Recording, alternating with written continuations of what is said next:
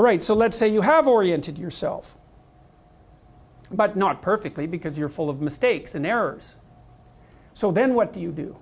Because you have to fix those errors, but you still have to be oriented.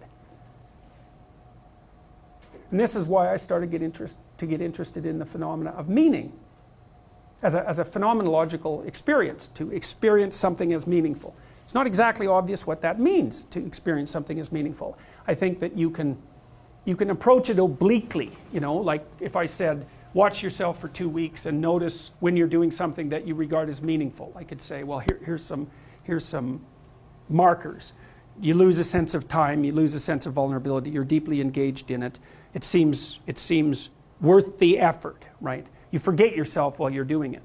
Um, maybe you forget your existential concerns while you're doing it. You're not ruminating or obsessing about the meaning of your life. Right? So, so there's markers for it. It's like the flow states that Csikszentmihalyi described. Um, and then you can experience it you experience it under certain sort of ritualistic conditions you might experience it when you go see a great movie you might experience it when you listen to music i think music is a very very standard pathway for people to have that kind of experience because virtually everyone gets intimations of, mu- of meaning from music and i think music music is hierarchically structured patterns that are representative of being laying itself out properly. It's something like that. So it's an abstract representation of proper being. And so we can, we can grapple with the phenomena of music and we can, we can box, or phenomena of meaning, we can box it in a little bit and start to conceptualize it. We can con- start to conceptualize it perhaps as the manifestation of a deep instinct. And so I would say, well, meaning is what manifests itself when you are when you've oriented yourself properly and when you've optimized the flow of information between you and you between you and chaos. That might be the right way of thinking about it. Because you think about a piece of music is you want it to be predictable but you don't want it to be perfectly predictable. You want it to be predictable with some interesting variations. And predictable with some variations that make sense and maybe you can conceptualize that as something like this it's like it's predictable at this order of, of stability, but it's, it's varying down here from time to time. And so you've got stable stability there, but variability there, and you can handle that. So you want an overarching structure of stability with some internal variability. And maybe that's the way that you update yourself without falling apart. And then I would say you can find the pathway to the op optimal rate of update by relying on your sense of meaning. That's what it's for.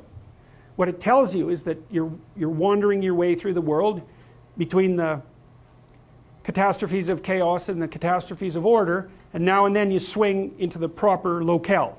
You're, you're where you should be. And what happens is you get engaged by that. You get meaningfully engaged by that. And it's fragile. It'll move on you, right? Because it's very difficult to exist at that point constantly. Your bad habits all sorts of things, your situation, there's all sorts of things that are going to interfere with that. But that doesn't mean that that isn't where you should be. And so then you might say, well, that's where you should strive to be all the time. And then the question might be, well, what would it be like if you were there all the time? And I think that's where intimations of paradise come from.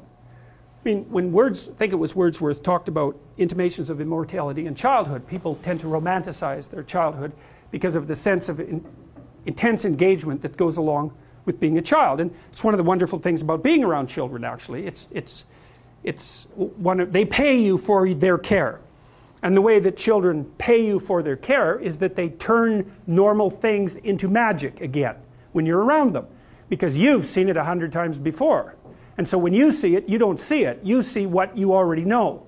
But when a child sees it, they don't because they don't know. They see it, and then when you watch them see it, you see it too. And so it's just it's tremendous fun leading a small child around to do things that you've done before because they're so, you know, they're like this. They're like all the time. And, you know, maybe that's too much and they cry and they get upset and all of that. But a good part of the time, it's just wild eyed wonder. And then you can see the world through their eyes and it's payment. And, and so that's that sense of being engaged like that is something that people love about children, and, and rightly so. But it's also a marker to a, the proper way of being. You know, there, there's a dictum in the, this is a Jungian idea that there's no difference between the archetype of the wise old man and the archetype of the child. They're the same thing.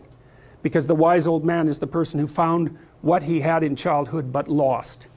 Right? It's a, that's a very powerful motif, is that the purpose of maturation is to return to the state of childhood as a mature being, not to stay in the state of childhood. That's Peter Pan. But to make the sacrifices necessary for maturation and then return. So, well, how do you do that? Well, you do that in part by noting what it is that's meaningful for you to engage in. I would say it's your nervous system reporting to you right hemisphere and left hemisphere balanced the, the balance between chaos and order produces an output that says you are in the right place. It's a perception. The meaning is a perception of being in the right place. It's the genuine thing. However, because it, it, can be pathologized, that's the thing, and that's why I think there's a call to virtue in most great religious traditions. If you're going to rely on your sense of meaning to orient you, you have to play a straight game, because otherwise you warp and twist the inputs and then the mechanism won't function properly. You know, it's like if you if you were only if you're if you've blinded yourself to half the world, you can't use your perceptions to orient yourself properly because the half of the world that you're ignoring is going to pop up at you unexpectedly and take you down. And so if your relationship with the world isn't pristine, honest primarily, then you can't rely on your own internal orienting mechanisms. And then you either fall into chaos, which is an absolute catastrophe, or you have to rely on some kind of external authority. And that makes you prone to possession by tyrannical ideologies, for example, which give you that sense of meaning that you should, in fact, have as a consequence of your own action.